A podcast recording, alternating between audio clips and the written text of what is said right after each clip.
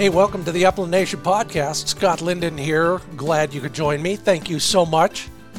If you're still hunting, I hope you're having a great season. If you're reflecting on your season, kind of all the better. Yeah, things just look a little bit better with a lot more perspective. Anyway, we're going to talk a little bit about that, among other things. Our main guest today, Durrell Smith. If you don't know Durrell, you will by the time we're done talking. He's an artist, a hunting guide, an advocate for hunter recruitment, and a whole lot more. We will talk uh, wild bobwhite hunting, dog handling and training tips, as well as some hunting strategies, all this week with Durrell Smith. We'll also uh, offer up one more last minute warm weather hunting destination if you've got a little bit of uh, time and money and uh, discuss uh, at length to a, a relative degree how you define a long shot in the field. It's all coming up right here on the Upland Nation podcast, made possible by uh, HiViz Shooting Systems, LandTrust.com, Purina Pro Plan Sport Dog Food, MidwayUSA.com, ESPAmerica.com, Trulock Choke Tubes, Mid Valley Clays and Shooting School, and Pointer Shotguns and Sage and Braker Gun Care products.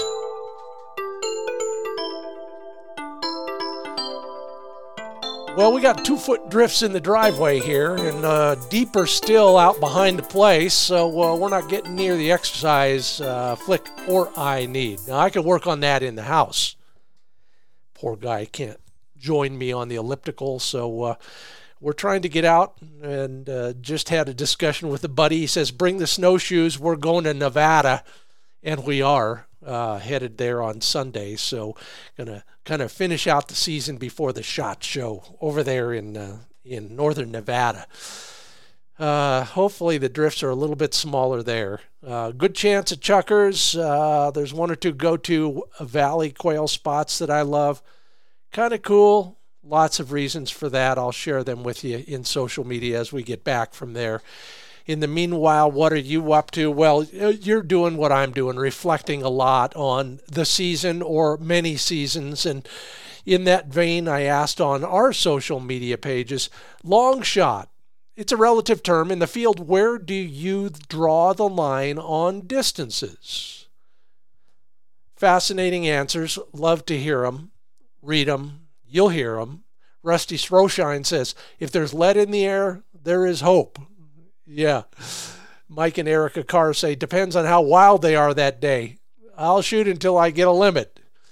Uh, Steve Selvig, uh, a little bit more philosophical there, depending on the target, up to 50 yards. Quail, not much past 30 yards. The larger the bird, the farther out I'll succeed. I think there's some physics involved in that. Travis Hampton has a sweet spot, 20 to 40 yards. You know, all of us would do well to pace off the birds that actually fall rag dead in the field and see what they are, um, how far they really are from us. Uh, I've done it a bunch in, um, you know, in conjunction with uh, learning more about shooting. And most of my dead birds are at about 25 yards when they get hit. 25, maybe 30 uh, quite often closer than that. Uh, think about it. Uh, and actually, if you can get to the range and pattern your gun, I think your eyes will be opened a little bit wider. Darren Timberlake likes his uh, Browning Maxus and Browning Upland XD ammo. Yeah, knocked him down at 50 yards, but that's a lot of lead. So don't shoot when they're too close. Jeff Hansen is the first to make the um, distinction between steel and lead shot. 50 yards for lead shot, 30 for steel shot. Yeah, absolutely. Um, congratulations, Bill Kosawan. 20 to 40 yards, sweet spot again. Took a pheasant at 50 yards with a 16 gauge, one and an eighth ounce load. Yeah, one time. None of us could believe I made the shot. Yeah, isn't that the truth? Uh, 50 yards is, seems to be the cutoff for a lot of people. Uh, uh, hey, more power to you if you can do it. I know the the shot is still going pretty fast, and if you got enough mass there in number five or something, I get it. And I only wish I could put enough lead. Remember to put enough lead at those distances. Maybe I might hit something here or there. Oh my. Well, no matter what we're doing, we need a good dog working for us, and that's why I feed Pro Plan Sport from Purina. The VO2 max increases uh, that a dog experiences when he's getting the right proportion of protein and fat are why 30% protein, 20% fat in Pro Plan Sport dog food. Learn more about all the formulations at ProPlansport.com. High protein is the real deal, and real meat, pardon me, is the first ingredient. And uh, you know, you all shoot better. We all shoot better with a with a new shotgun. Yeah, it's like fly rods and maybe tires. The newer they are, the better we work them. Uh, pointershotguns.com is where you learn all about the stuff that they are, um, well, bringing in uh, from incredible makers.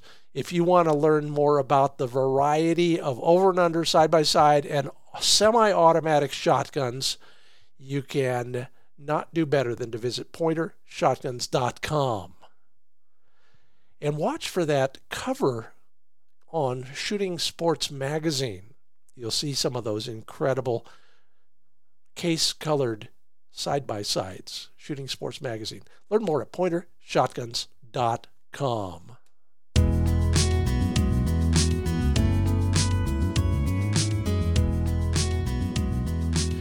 Well, the last time I saw him, it was a brief uh, encounter in line at a Pheasant Fest somewhere, I think. And this will be the first chance we all get to talk with him at length. Durrell Smith joins me from somewhere in the Atlanta metro area. And mm-hmm. I'll bet I'll bet you're you're close to something named Peachtree. Welcome to the show, Durrell. you sound like you've been here a few times, Scott. oh man, the first time I went there was during the Olympics. Okay. And, and it okay. was a, it was one of those red eye flights. I get in, the taxi driver takes me to the hotel on Peachtree, and it's the wrong Peachtree in the wrong hotel. you had a real Atlanta experience then. So, yeah. yeah. So, thank but, you for having me on, oh, man. it is pleasure and an honor. Thank you. Well, you're you're welcome. I'm glad to do it, and it and gosh dang it, how how can we have not done it before? But here we are. Here we uh, are, man. Well, I'm I'm excited and I'm a big fan, my friend. Thank Definitely you. Thank, well, let let's start with the important stuff. Uh, tell me how your hunting has been going. So, okay, all right. Um, hunting has been first of all a blessing, and I'll say you why. I, and I say a blessing because of the good and what could perceivably be bad. Um, you know, I'm guiding out here at Orvis Endorsed Wing Shooting Guide. Um, you know, and public land hunting in Georgia, I mean, it's rough. You know, we've we we've got you know great birds and and they're they're they're hard to pursue, but all of my clients are happy, Scott. In that we're we're getting in the birds, the coveys are great. Um, the dog work has been fantastic. Um, I'm bringing in my my young setter, the one setter that I have, um, I'm bringing him in on my A team. You know, he's a starter now, so he's been knocking it out the park um, with my older dog, my oldest pointer, Vegas, um, and then we were doing well, and, and then we hit a, I hit a slump, man, like a cubby slump where. Yeah. And where it, unfortunately, it wasn't during any guided hunts like I said, that's where the blessing part comes in because we get into it. But when it's just me and, and my buddies going out hunting, you know, and chasing birds, it, man, like two or three weeks in a row, it, we were in spots that we knew for sure produce birds. It just, I mean, the dog, we best dogs on the ground, dog power, dog numbers, talent, and just wasn't showing up. Well, this this is the this is the stuff of campfire discussions, uh, mm. including most recently a chukar hunt of mine where I was able to go with a friend who said, "Yeah, this spot last week had four coveys, that spot had seven, blah blah blah," and we saw so few. So, yep. so what is your theory on that? I I think and and and I I love you know I'm I'm a recent chukar addict, so shout out to that for you on that. yeah. But um, but down here, man, I think it really comes down to um, getting comfortable. I really think it comes down to you go to these spots, and we we have those spots right that are the the honey holes. They they produce. We know that, and we get comfortable. And I think we're not the only part. If they produce for us, I guarantee you they produce for other people too, right? Sure. And it does. A spot doesn't have to get hit that hard for the birds to wisen up, right, and Yep. move somewhere else. And so, what I think and what solved that covey slump for us was literally going somewhere else on that wildlife management area that we have not been. There's Yeah. always somewhere else you haven't gone on public land. Like it just is. You, yeah, you're absolutely right, and and it's interesting. We settled on about the same thing. First off, we think it takes many days for a covey that's been chased out of a spot to come back to mm-hmm. that spot, unless they're compelled to because there's nothing better.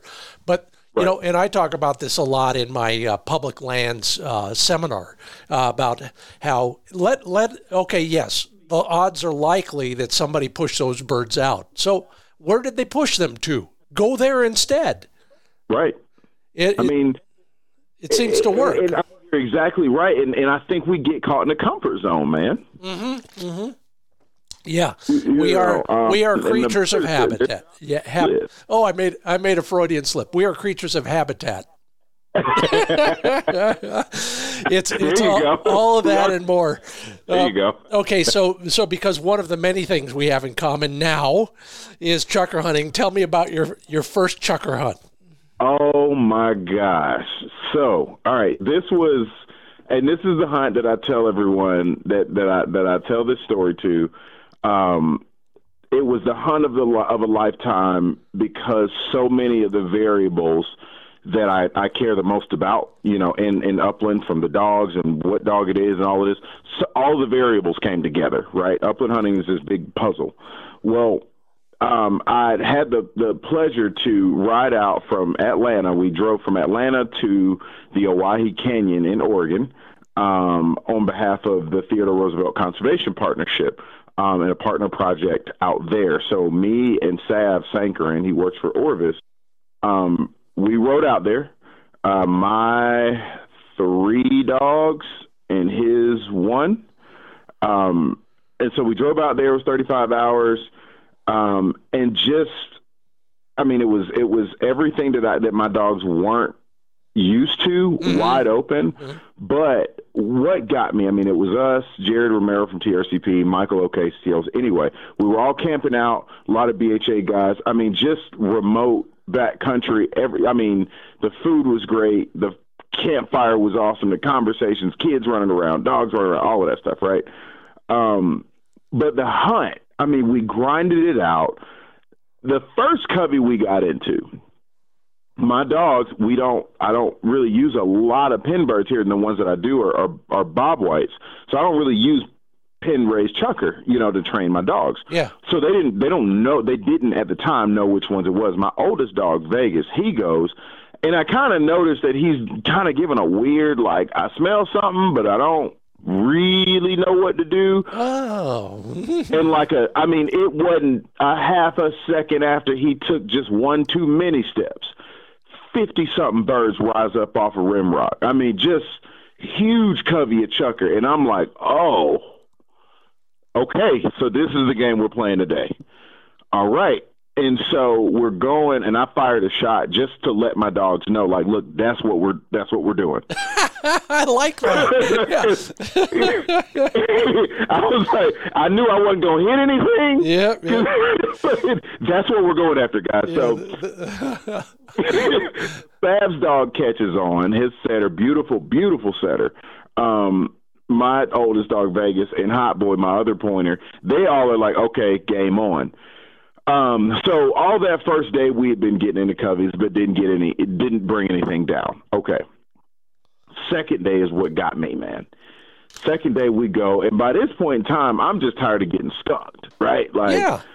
I'm tired of getting skunked. Um, and so I had, um, I, I, but I was like, you know what? I was doing a lot of things that I, I was kind of using guns and stuff that I don't normally use, like I, I and and kind of hunting. And I just I was uncomfortable. Yeah. You know, the first day. The second day, I was like, all right, I know what I'm doing. I know what I'm looking for. Is what it is. So I got my favorite gun, my 410, my uh, WWL Beretta, my my my my two you know hot dogs. I got Hot Boy. He comes out of Champion Miller's Blindsiders, direct son there, like dream pedigree, right? Like just rebel bred dogs, all of that stuff. And then Vegas, my first pointer, Hugh, all of that. And so I've got these two dogs that I just had so much ambition for, right on the ground. And and now I'm pissed off. Like we, I got skunked the first day, so I'm might as well have been sprinting trying to get the birds and stuff, keeping up with the dogs. Dogs are running, pads are blown, feet hurting. But one thing I did want to know, Hot Boy, my youngest pointer, he, I mean, just getting it done and moving, pushing through, gritting it out, right? Scott, this dog messed around and jammed up on a point. I mean, jammed up on a covey, held it. I mean, beautifully incredible poise. Like, I mean, just I'm all, you know, we were both teachers, and we'll get into that too, I'm sure. But like the fine art teacher in me gets, you know, wigs out about like Italian sculpture, and like that's what it looked like to me. Yeah. And birds get up, first shot, bam, bring a bird down with my dream gun over dream dog, dream pedigree with Brian Grossenbacher you know, photographing the whole thing in the background. Like the photographer that I, I, when I was getting into this, like his stuff I was looking at, you know, um, it was, just, it all came, that's what I mean, man. It just all came together. Vegas backed him, you know, beautifully. Like it just, it's one of those things where, when I when I got the bird back in my hand, you just gotta give thanks, man. Like you just gotta give thanks to the universe, to God, whoever it is that you worship. Like you just gotta get that back you know, and that was that moment for me. You know, you describe it in the perfect way. Number one, you the first thing you learned was uh, you hunt them the first time for fun, the second time for revenge. the, but you also just hit on what's what's really important. I joke about it at a, a lot of happy hours. All you need is one good piece of dog work to make the mm-hmm. trip, and you you got it. Mm-hmm. Yep. And it's just it's amazing to like to walk up on that. You know, like you, you know, you're always at an, some kind of an incline. You know, so you, and it just for them to know how to just dial in on those birds, man. I mean, I was hooked. you know, we had gotten a couple more birds after that um that day, but I mean, Scott, to drive 35 hours out, hunt for a couple of days, and then drive back. We were on the road longer than we were actually yeah. on the field because it was a pretty sh- short I'll definitely be back. But um, if you ask me to do it again, I'll do it again the next day. Well, you know, like I said, uh, I'll show you some more uh, of that canyon. It's a nice long canyon with a lot of nice uh-huh. places, including some level ground, uh, which would be a nice change. So uh, the the the invitation stands, and we yes, could we could well, geek I'm out on to- chukars all day. But let's let's talk more about uh, what you do on a daily basis. First off, let, let's talk about all the things you're doing. I mean, you've got podcast, website. Uh, you know, tell me tell me what Durrell Smith is up to these days. Well, it is a lot. Um, so I run uh, two, three organizations. Sorry, um, what I started and and became and, and garnered a lot of um, a lot of friendships and notoriety in was the Sporting Life Notebook. Um, that's where I got my start. Um, running bird dogs, working my own dogs, and I've since become a guide, um, a hunting guide from that over the last seven and a half years. Um, but as another growth, you know, and, and, and offshoot to that in 2020, um, during that, that chaos at that time, my wife and I started um, our nonprofit Minority Outdoor Alliance, um, and we have been blessed um, to have incredible partners um, in such a short time. It's only been three years. Um, you know, Pheasants Forever, TRCP, Backcountry Hunters and Anglers, um, you know, Euclid Sporting Dog, and a lot of other a lot of other folks um, that I don't want to forget the names. So let me stop dropping, but we, we, run a festival every year, um, and we run a series of learn to hunt programs that have been great with um, backcountry hunters and anglers and pheasants forever. Um, run about 13 of those a year. Um, and so when I'm doing, I'm not doing that. I'm an artist. I'm a working artist. Mm-hmm. Um, I actually just had a show last year, American Soil, American Soul. That was my solo show. Um, I plan and host all of my own and then this year, I am the artist in residence um, down in Thomasville, Georgia. Um, and I will be having another show uh, at Grassroots down that way. Uh, so I'm a working artist in addition to all of that stuff. My podcast has I've been blessed to have been doing it. Um, it was a way for me to document my process and document. Um, I said I never wanted to forget what I was doing with my first dogs. Sure. And that has since grown um, to not only help me learn how to work my dogs and, and help other people. Um, it's been a resource. It also connected me to um, our cultural history as African Americans and working dogs in plantation country. Um, and I, I got you know entrenched in the the Red Hills in that South Georgia plantation community, and they took me in, um, and I got mentored there. So I mean, there's just so much that the sporting life has to offer, and in so many different ways, I want to make myself a resource to people, you know, through that. Well, uh, that's just part of the. That's the tip of the iceberg, and we'll uh, we'll we'll we'll go submerged very very quickly. Uh, you're listening to the Upland Nation podcast. I'm Scott Linden. That's Durrell Smith. You just heard about all the things he's doing. Uh, we're here to talk more about the the dogs and the birds uh, uh, than anything else. But just give me a picture. Pardon the pun of some of the paintings you're doing, for example, if that's your medium. Uh, yeah. Describe your art to us, and where can we see more of it? Yeah, so um, DurrellSmithArt.com is my website. Um, and so what's really great is, Scott, I have been able to bring a lot of cohesion and unity between my art practice um, and the lifestyle of yeah. the sport of lifestyle. My dogs, the horseback work, um, you know, and everything that I'm doing. So I've got two bodies of work. Um, one large scale, what I call museum quality, large scale abstract assemblages. Mm-hmm. So if you think about sculpture, you think about painting at the same time. Um, when I'm out in the field, you know, hunting, guiding, I say I always come back with something, whether it be a bird or whether it be some object from the field, whether it be an antler, right? Whether it be mm-hmm some man-made object, right? Something organic, something inorganic. Um, I'll toss them in my game vest, and I like to include those pieces into my work um, as as sculptural elements to what's already a painting. Um, those paintings are huge. Um, a lot of writing. So if you think about, I'm still from Atlanta, like the city of Atlanta, born and raised. So like the influence of graffiti is still there, but the influence of graffiti as a way of, of seeing it through the lens of Neolithic people, right? Our ancestors.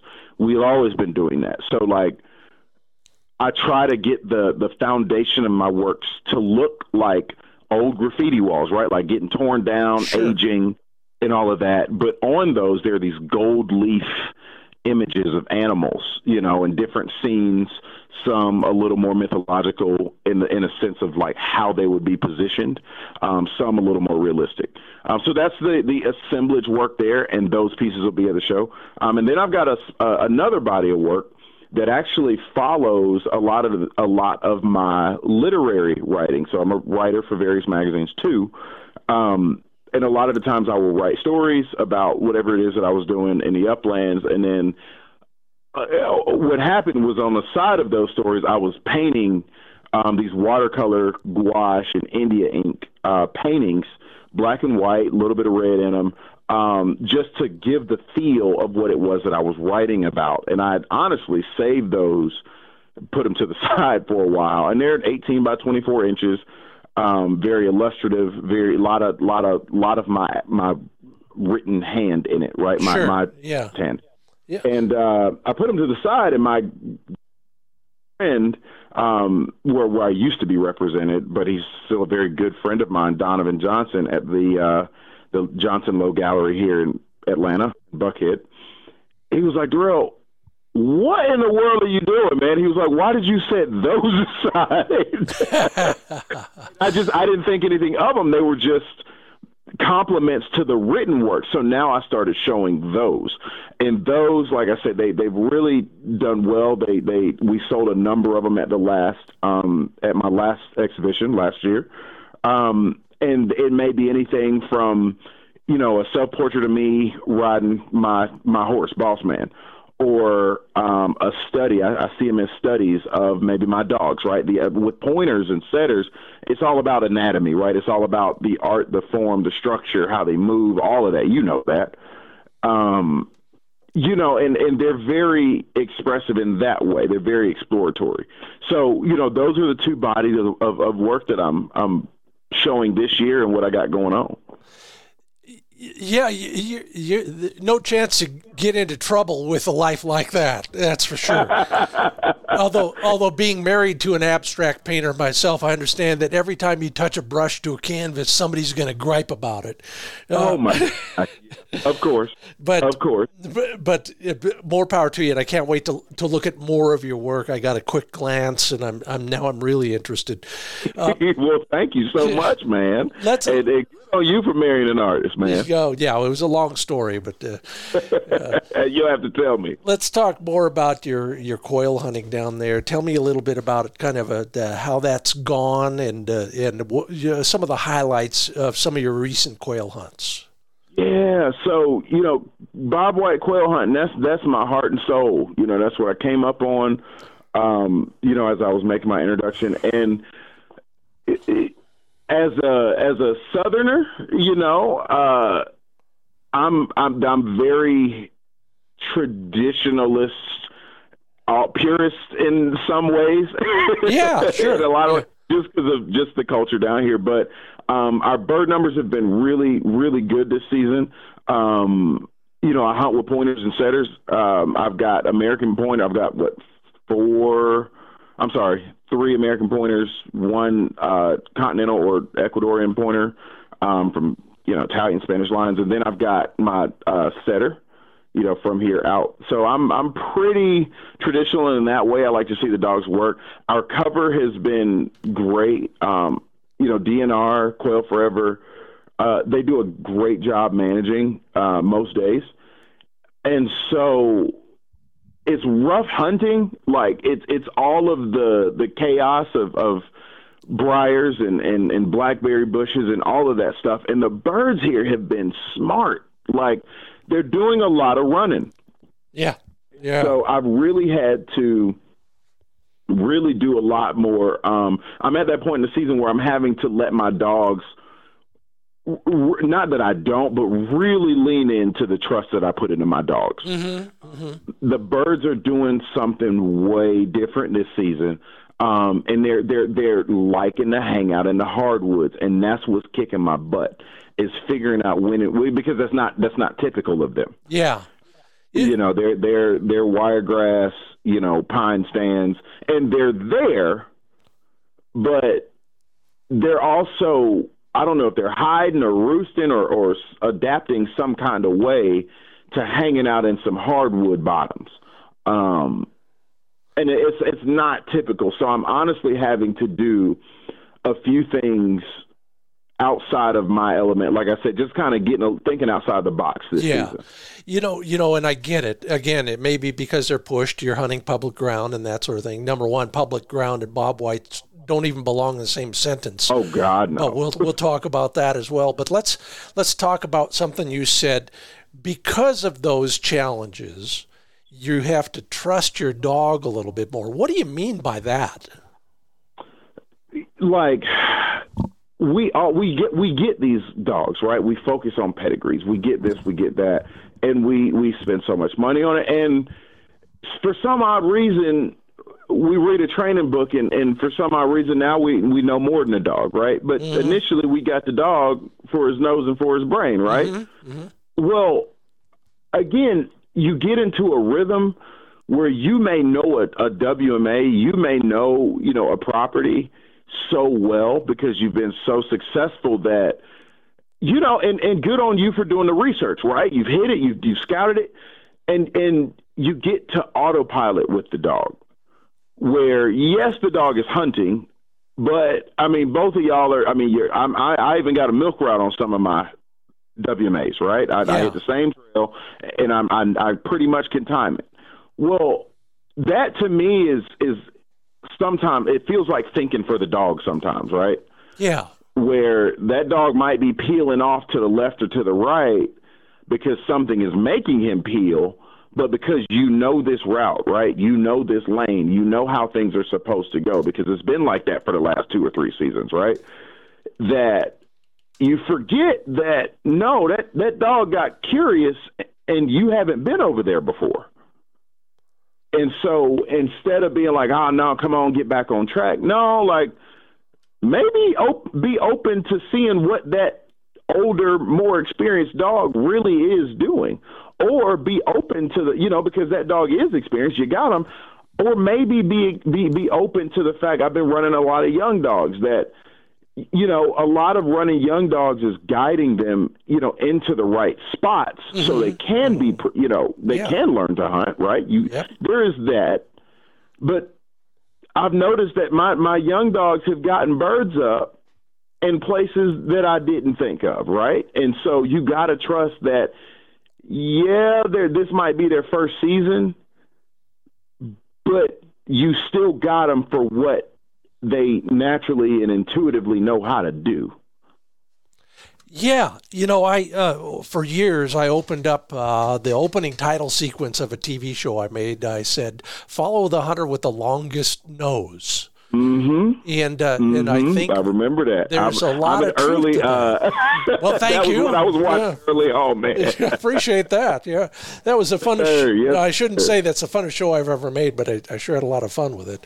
Um, oh, you look like a lot of fun. But I mean, it's the truth, though, right? Like, yeah you you get it, and I I'm guilty of it. I'm I'm guilty of knowing certain areas. I I I know I to the point where I could be like, all right, well, we should be back here by like four, right?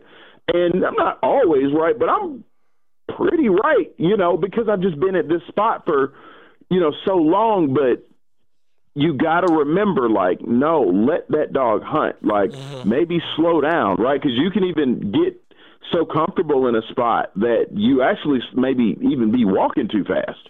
Well, you know, and pushing that dog, and that dog is not being thorough about you know what what what the area that he needs to be checking because you're pushing him. Oh, I agree. I, I think all of us walk too fast, and, mm-hmm. and that that is something that I I keep getting reminded of when I'm going with people with way more experience than me. And uh, Terry Petro, thanks again for reminding me of that on this podcast a few months back.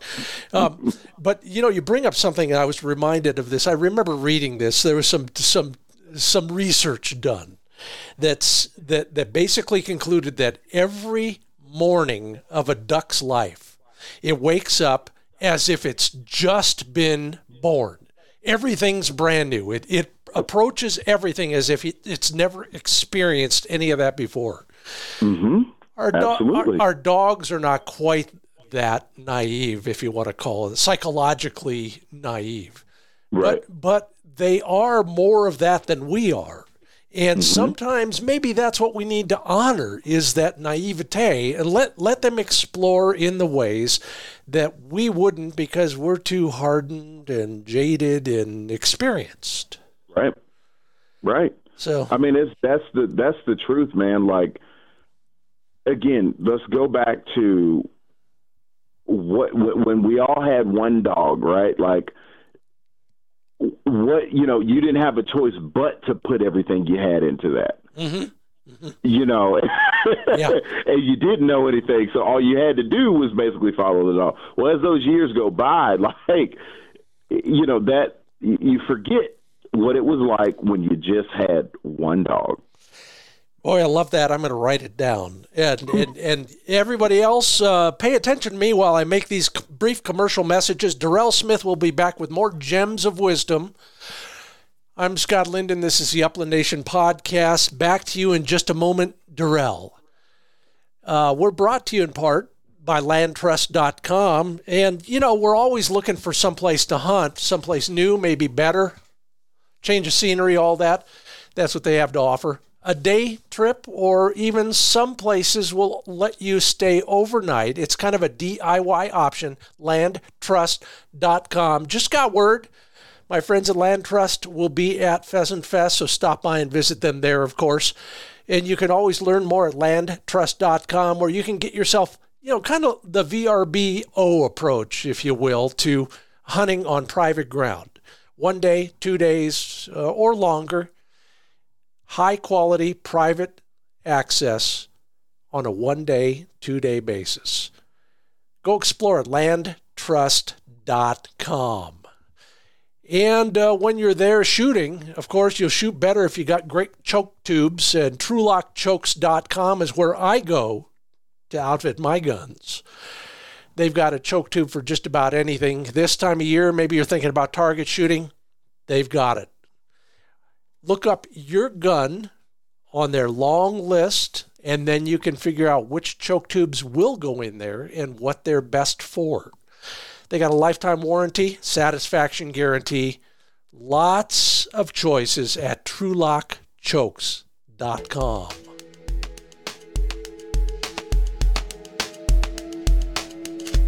And with that, we're back with Durrell Smith uh, in Atlanta right now, but quite often in the quail woods. Durrell, give me one highlight of your quail season.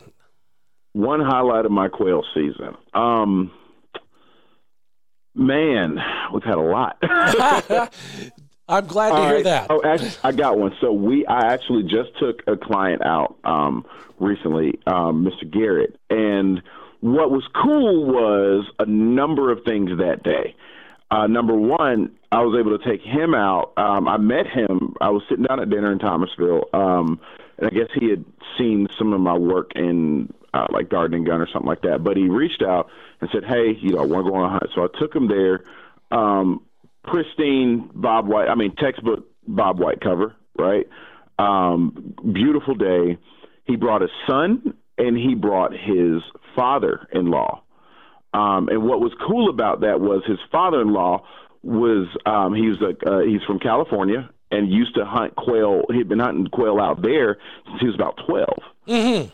and always wanted to come out here. And so he had just had surgery on his shoulder, so he couldn't shoot, but he still joined us on the hunt and walked with us. Um, Garrett's younger son was there, which was really cool. He had a little, you know, little BB gun or something like that, little pellet gun um, with him, uh, you know, and it was cool to see him checking his son about gun safety, holding the gun the right way, just teaching him the right habits. Um, and then, of course, Garrett himself being, you know, the father, like to see three generations out with me on a hunt, um, and three generations of African American men, which doesn't happen, you know, in the woods like that for me. Like that was really, really cool. Um, but then also the the highlight for all of them was, um, you know, a lot of the times I'll, I'll let clients if they want to bring their dogs, especially they want to get the dogs on wild birds. I'll let them bring them out. Um, you know, as long as it's safe and everybody, you know, we're we're all good. Well, he brought a beautiful setter out. Um, it was a family dog, you know, and and really the dog was about two or three. Um, hadn't really gotten into birds like that, but had just gotten in the, in the preserve and and did well there. Well, by the end of that hunt, not only had we gotten four or five coveys up for the client in general with mine, that last single was pointed by his dog who had never hunted wild birds before. Wow. And I mean, just the, the look on Granddaddy's face, the look on Mr. Garrett's face, like just to, to that, that feeling of accomplishment, like that's why, why I like guiding, you know, is to really deliver moments like that for them. It's, it, that felt complete for me. Yeah, and I don't blame you. I mean, the hair is standing up on the back of my neck just hearing the story. Uh, uh, uh, there, there's no part of that story that isn't really cool. Uh, so, so good on you, and what a wonderful experience. What do you think the the little guy took a, away from that experience? You know what? What I wanted. What we were talking about that afterwards, um, and he was excited. He was just excited to be with his dad, Uh-huh. which you know, like you know how little boys are, man. You want to be like your dad. My son. Well, is- not my dad. I'm No. you, know, like you know, and I, so for him, it was being with his dad, watching his dad enjoy something, and and I think that did it. What got me was what his dad saw, Okay. which was his son. Because I mean, we were in like where that where we were. I mean, it wasn't pretty. Like it's classic South Georgia quail cover, like briars, nasty. You know, like it, it's it was rough. You know, you need chaps, all of that stuff. And this young man persevered with no complaints. Mm-hmm, mm-hmm. You know, and I and I told Mr. Garrett, I said, you know, I said, you got something there, man. I was like, this young man had this is his first time ever coming out here. Didn't complain about walking, which he wouldn't. He was young. I think he was like maybe ten. You know, but we put on some miles that day. Yeah. We put on about eight, like about eight miles that day, and never complained. You know, was there, was in great spirits the whole time.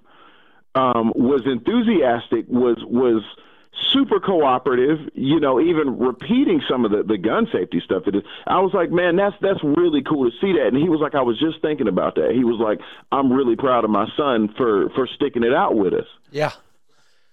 Oh, I love As it. a father, like that, that's got to feel good. No doubt about it. That's fantastic. Mhm, Let's let's go back into the field in general uh, and talk about the highest priority for almost all of us, and that is finding more public ground to hunt. Yep. And then once we get there, exploiting it uh, to uh, to its maximum. I mean, it's a little different, perhaps, because you're deep in the southeast and you're in what really is a kind of a checkerboard with some some public Uh-huh. ground, private ground, public ground how, how do you go about finding new public access? So that was a huge challenge um, for me early on, and rightfully so. There's a, a lot of it has to do with perception, right? Of uh, you think most of it, most people come down here and think that most of this is private, and a lot of it, a great deal of it is. Well, for me, it was a couple of things. Number one, getting involved in the community. Um, and what I mean is, like, I, I would find you, the, the best part about Georgia is we're all very, very, like, open. Like, we'll Mhm. help you. Yeah. You know, I, I, I help people on WMAs, and that's because others that have hunted similar places that's from here have done the same for me. So one of the, and, and, and that's what I mean being a part of the community. Find a place, right? Like you can go online. The DNR will give you a report on game bird numbers um, across every WMA in, in Georgia, and it'll say good, fair, not good, all of that. So kind of find a ballpark, right? And most of it, I mean, we all know it's you know, between Middle and South Georgia, which gives you a lot to work with. But for quail, you know, they're not in Atlanta. so you know you got to go south. Well, from there, check those WMAs, check the DNR reports. They put them out every season and they update them pretty regularly. Um, as far as new public grounds, um, one of the things that I do once I find an area, I honestly get as far, far, far away from people on that WMA as I possibly can. If Sure. I see a car, I go as far as I can away from it. That's been another thing for me too. And I know that probably sounds like every game bird, but no, seriously, like the birds down here, m- most of it is running, and you just kind of push them deeper into the into the space Yeah. um, when I say get involved in the community, um, there's a lot of old quail hunters out here, man, and they love telling stories, right? And if you if you kind of listen to the details in their stories, like uh, and, and I, they they leave hints about like rough cover, right? what the what I found is what the cover looked like for them then, it looks like it now. Yeah, there Um, are some universalities. Yes. mm-hmm, There's a lot of so I I got I got deep into talking to people. Um, you know, everybody down here, if you're wearing hunter orange and something that looks like you're going quail, somebody's gonna say something to you anyway. Uh-huh. So yeah, like it's I mean it's it's when you get to South Georgia, man. I mean it's quail culture. Like there there's something's named after quail. This it's a plantation that the, there's somebody's logo is a pointer. You know, so I literally would just go in to some of these gas stations, right, and just talk to some of these old guys. You know, and then my mentors were old guys, so they would tell me kind of general areas of where to go. So between studying like what the DNR says is good that year and really talking to people, they will tell you how to hunt. I had a young guy come down here, man, um, and we hunt together now just about every every first day of the season. Um, and he just, I appreciate him. He just straight up asked me. He was like, "Hey, man." I'm not from here. Um, I have. I, I, he, he was from Griffin, but he was like, I'm not from you know South Georgia. Never hunted this place. I got these you know two or three little Brittanys. Honestly, I, I listen to you probably. How do I do this? And I appreciate him for just straight up asking. Yeah, yeah. You know, and, and it's just, funny. Uh, you, yeah, he just dead on asked, and I said, okay, well, look, I'm gonna give you this track. Go down this way, and and take this direction, and just follow that trail and I was like, matter of fact, that was the trail that I was going to go in because I've been here, um, and I'll go find something else. And sure enough, that whole time, not only did he come back with a limit, which I told him that never happen. I was like, that doesn't actually ever happen, so don't get comfortable. but I was like, you know, I said that the next time somebody needs help, you help them, right? Yeah. You ain't got to tell them where the birds are, but give them a general direction, tell them what to look for, and you know, and just be a, a helping hand. You know, it's so funny to, to hear this described slightly differently uh, from you uh, uh, as opposed to other people, and how I believe in that as well. But simply being open minded and friendly. Uh, mm-hmm is you'll never read that in a book or watch that on a video, but it's absolutely true. Just keep your eyes and ears open. Be nice. Um, the t- term is overused now, but if you're paying it forward, great mm-hmm. things happen. Yep. Yep. Well, Seriously, I mean, it's that's the that is again one of those universal truths. Like pay it forward. Yeah. Yeah. Well, mm pay pay this forward. Let's get down to brass tacks here. You're yes, you're out guiding clients, or you're hunting for yourself. What are some of the things that um, that we, if we're your client, or you, if you're just hunting for fun, or with that guy you just directed to his first and probably, hopefully, only limit. What what are, what what should we do more of out there, whether it's strategy, tactics, dog handling, or anything else? I'm going to say um, get to know your local areas better. That's yeah. been a goal of mine. Yeah. Um, yeah. I know we all want to travel, right? Like, but it's it's you'll be surprised how well you don't know your local spaces. Mm-hmm um, go to the corners that you wouldn't do. Like that has been the biggest revelation for me yeah. this season. Yeah. Was literally keep I mean, yes, travel, but there's so much even here in Georgia, there's still so much public land that I just have not covered, right? Like and I, I was driving by um, going to one WMA and happened to pass another one on a completely different side because I had to take some kind of a just roundabout way. And I was like, man, that looks good. I've never seen that before, you know, and you know, I spent all this time going across the country, you know, coming out your way and hunting in Oregon, but I can't honestly say that I have exhausted all of my public land opportunities here. And that's a great thing to say, right? Yeah. But exhaust the public land opportunity. Really get to know them, get to know them deeper. Yeah. You know, some of the people, some of the the, the, the greatest old heads out there, the, the those old guys, like they weren't traveling everywhere back in the day, right? That like the, the the resources, the money, the time probably wasn't there. So when they hunted, they really knew a place intimately. Um, a, a, writer buddy, Andrew Wayman, who I love his his his his works. Mm-hmm. Um, not only is he just an incredible grouse hunter, and I love talking to him, but when you read his stories, this man knows his coverts like on an intimate level. And that's yeah. that's that's the challenge that I want to leave out there, and that's what I'm I'm actively trying to do myself. Here's the problem. Uh, we and we're all guilty of it. Um, fear of failure. Let's uh, so yeah. yeah, the nearest place I want to go, but I'm afraid I might go birdless that day. Right. And, Right. and yeah, it's a very real possibility, but the opposite is also true.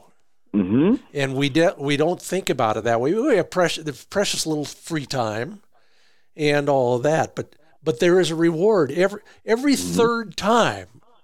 You're going to mark that on your online app, and you're going to go back. So Right. so it's an investment. Maybe that's a reason to scout off season. Well, and, and and that is a reason to scout. Like, and you know, we have. Like, I just think about it in terms of a timeline thing too. Like, we we have these dogs. We sign life contracts with these dogs for hopefully, you know, Lord willing, anywhere between twelve and sixteen years, right? Mm-hmm. And that's a lot of time with a dog. Why not spend that time going to take that dog somewhere new, teaching that dog how to hunt somewhere new, even if it's at home? Uh, I, I can't can't argue that at all. In fact, just the opposite. I uh, there is nothing like watching a dog in a new, uh, whether it's a field that uh, has the same habitats or a brand new place, as you described with your dogs coming out to Chukar Country. They, th- their eyes are wider, their ears are perked up, they are on high alert. Yeah. And Yeah. th- is there anything more fun than watching a dog on high alert?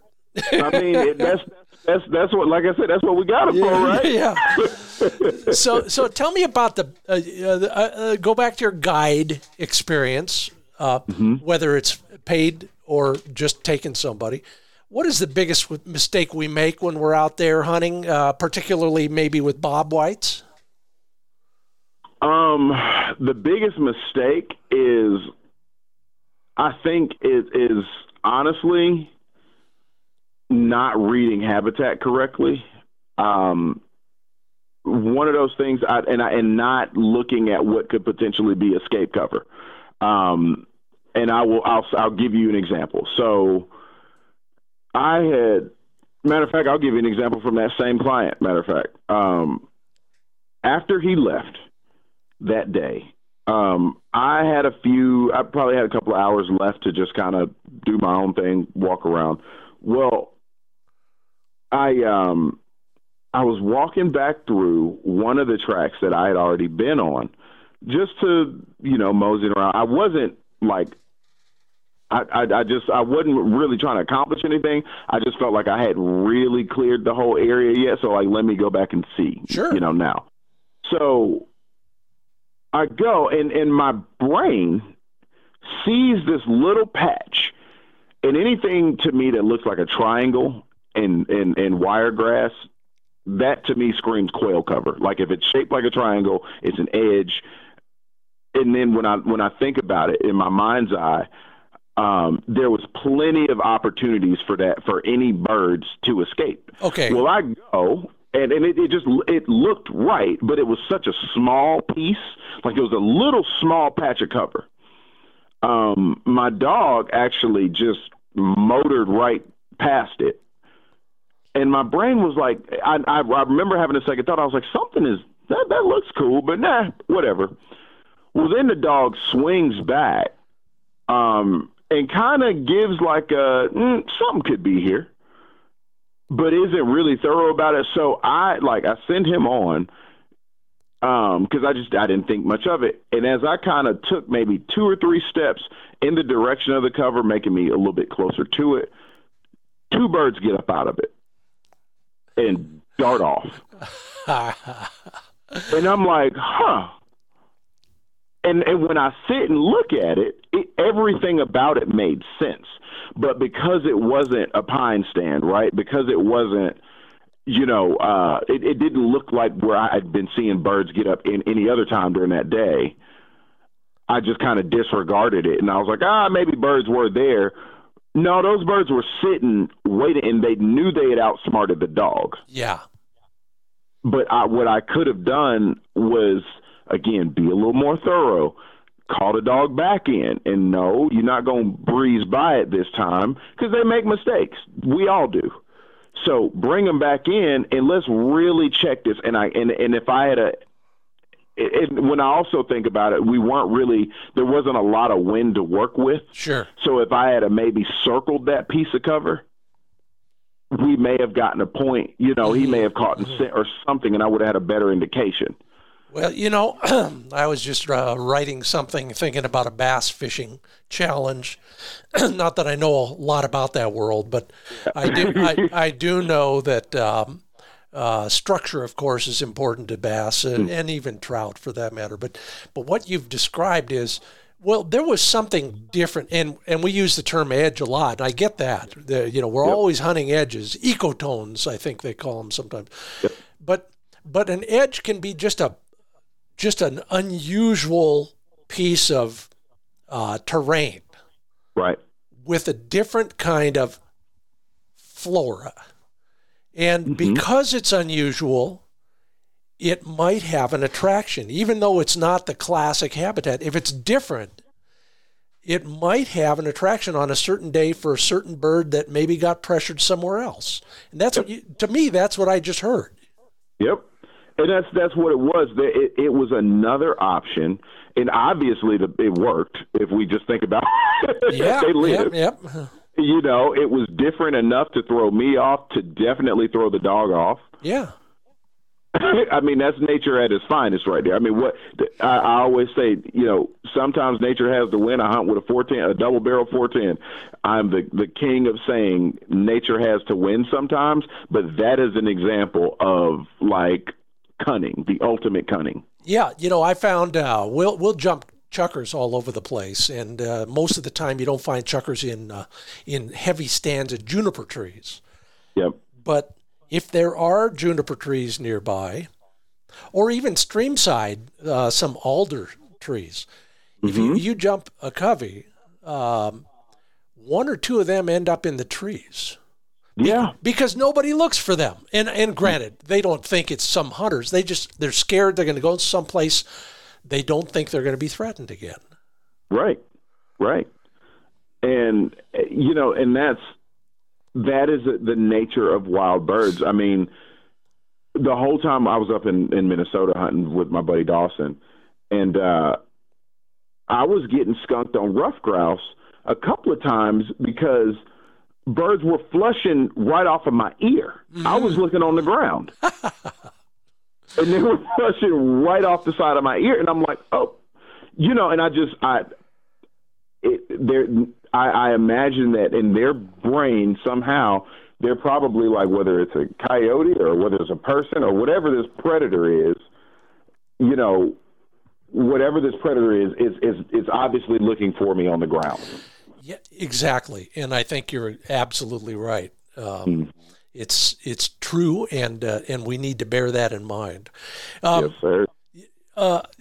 when you're when you're taking somebody out or you're hunting on your own and and it could be in the breaks of the Owyhee River out here or it could be in in bobwhite country what is one essential piece of gear for you your dog your clients for that matter on a guide trip what is Yeah. a piece of gear that you bring for sure that we probably don't Um, you know what, man? I have come to find a lot of value um, in just a plain, plain old compass. Like not one from your phone. Like I always keep one uh, on me. Yeah. And and reason being, I've had plenty of times where I mean my phone would just die out there, um, and that's one of those things that I uh, I've, I've really come to find a lot of value in.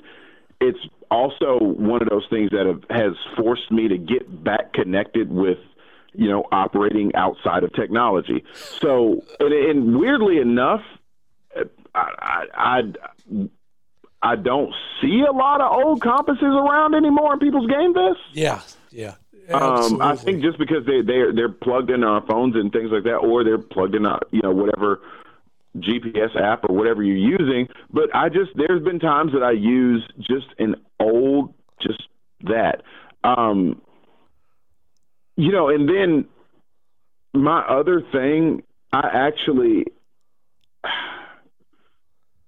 I'm one of the types of people that I use two whistles. Um, and this is something that's been really, really kind of cool as far as my guests, and it helps me a lot. I have two whistles for my dogs. Um, one is is is obviously get out, and the other is come back. Um, a lot of the times, my clients they'll kind of have an idea of what's going on, and it kind of gives them an idea of what's going on during the hunt, depending on what whistle I'm going. Because I'll, I'll even huh. tell them like this higher pitched whistle is to call them back in. You know, and it just kind of it, it's interesting. You're not micromanaging people, but you're you are setting up expectations of what you should be looking for. You know what's going on and all of this stuff, even with the dogs. And so usually I'll I'll send the dog out, and I've had clients where I've got bigger runners sometimes. Um, and you know they're paying top dollar for a hunt. They want to see a dog, right? And yep, yep. that whistle, I can kind of regulate their distance. yeah, no, I, you know, and, and I how it. I kind of manage that. Um, I've had clients get nervous that I, that my dogs were running way too big sometimes. Um, why they got nervous, I don't know, but because of that, I can kind of keep them dialed in. And if I pop on, you know, the orange or whistle, my older dogs, they'll kind of get the point and be like, all right, maybe we don't need to be kind of as wide as we are. I, I um, love it. Yeah, yeah, yeah. yeah. So because I, after all, that, yeah, uh-huh. after all, you're in the entertainment business, so yeah. so let's keep the dogs on the stage. Yeah, and it, and that's I, I I have to remember that because I'm this guy. I like a, a hot running dog. I do, um, but again for guiding and stuff like that, like you're giving people it's showmanship. Yeah, you know, yeah. you're giving people a performance. Um, you know, out in the field, and and and you're trying to level the odds. Um, but I have just found that a lot of my clients, um, and even myself now, like I can even appreciate not having to be on my toes all the time because mm-hmm. that yeah. dog is like 400 something yards out. Like, um, which is fun. It's it's it's great fun. Um, but as the season has gone on, man, like just to be able to, to use those whistles and scale that dog's distance um, has been a really great asset. Um, and it and like I said, it gives my clients something to see. I, I like that idea, and I would I would even think it would be uh, you're probably doing this too. But uh, besides acquainting them with some, kind of some of the inside baseball talk between you and the dog. Um, you know, there are other things that probably could be explained and answer some of those questions they didn't ask, yeah. uh, whether it's protocol and safety, of course. But, you know, the reason we're going left instead of right is this. And, right. and I think most people would appreciate a little bit more of that. And, uh, you know, I bet as a good guide, um, you're probably doing that. Well, the whole point that I tell people um, in our preliminary conversations before we hit the field, you know, before all the emails and what you should. I tell people, and I like to, I like to call, right? Like. I like to call and talk to the person and see what kind of person you are. But one of those things is I always say, look, no matter whether you get one bird, whether or not that you're blessed to get a limit, that is not what's important. What's important is you come out with a greater understanding of the beauty of this landscape, what's going on and why it's going on and and afterwards how you can be a better contributor and a better steward you know of whatever space that you you occupy well, we're going to leave it at that because that is incredible. Uh, Durrell Smith, uh, Renaissance man, artist, uh, activist, guide, podcaster. Uh, learn more about what's the best location if we want to just start learning more about Durrell Smith. Yeah, well, thank you so much for your kind words. Um, so you can go, I'll give you a couple of them. So, uh, the sportinglifenotebook.com is our website. Just mm-hmm. everything can be contacted there. Um, and then visit minorityOutdoorAlliance.org um, for our nonprofit and to see some of the work that we're doing on that front. Um, and every every other channel you can get through through those two. There you go. Uh, Durrell, we'll do this again. Um, I will look forward to seeing you somewhere down the road. Winter around here is when we all travel more than we wish we had. Yep. Uh, but it was fun. I enjoyed it. Thanks for helping us become better hunters, conservationists, and uh, and art aficionados. Scott, I, I am like I said, it's truly an honor to be on here. You were one of the first shows that I would tune into early on in my hunting career. Um, so thank you so much for having me on, my friend. Glad to be an OG for you, Durrell. Thanks so much, and enjoy 2024.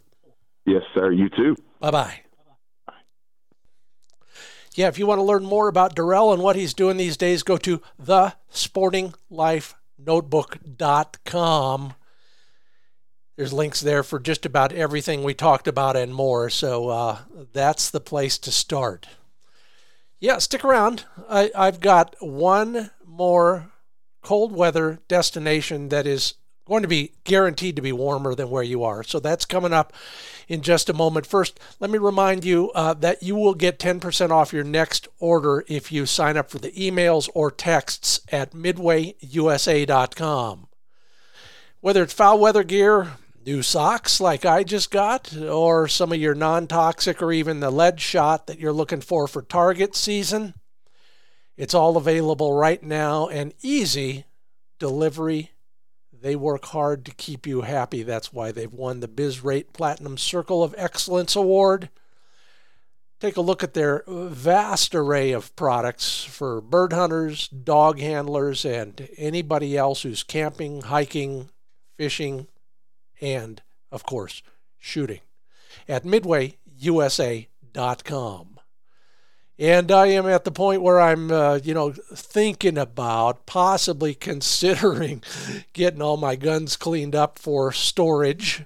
Yeah, I hate, you know, I love putting that off because I hate thinking about what it means. But when you're ready for that, head to sageandbraker.com.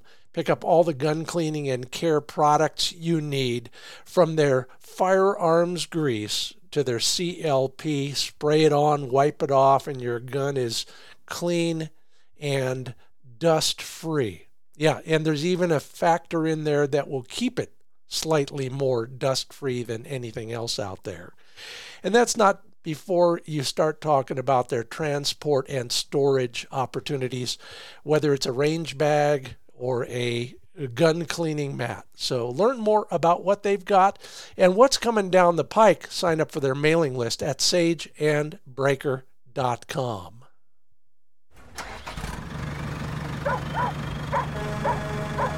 Well, if you still got any gas money left uh, here on our road trip this week, I'm going to suggest a late season destination that'll more than likely be warmer than wherever you are, unless you're in Brazil. East of Tucson, Arizona, number one, my favorite big town, is the little town of Willcox.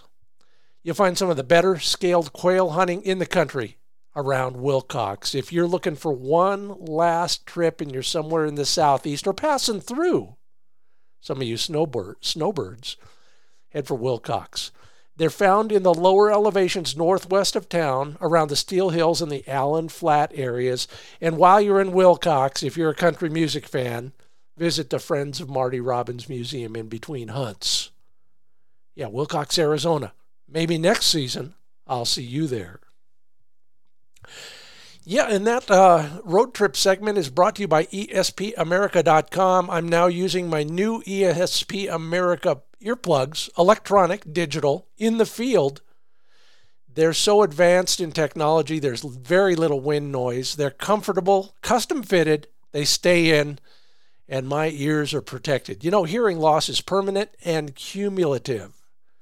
Go learn all the reasons you should be using them as well go to espamerica.com. And of course, I use them when I'm visiting my friends uh, Dave and Vandy Fiedler at Mid Valley Clays and Shooting School. How was your shooting this year? Well, yeah, I know.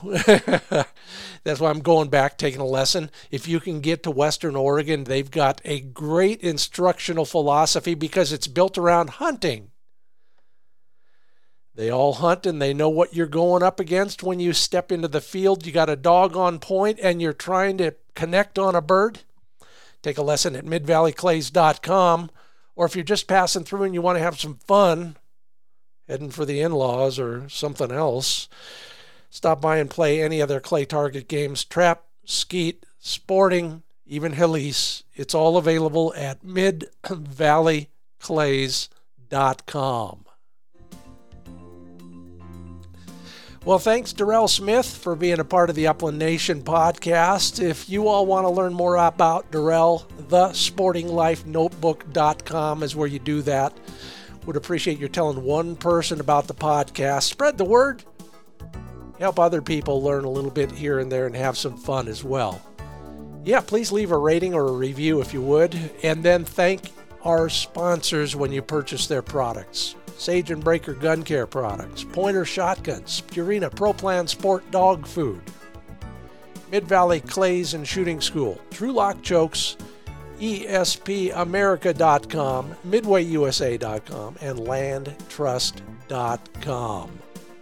If you want more, come on down to findbirdhuntingspots.com, watch the videos, listen to the podcast there, and learn something from all of those articles I put together for your edification. Until I see you at the range, which is probably where it will be, I'll see you right back here next week. I'm Scott Linden. Thanks for listening to the Upland Nation podcast.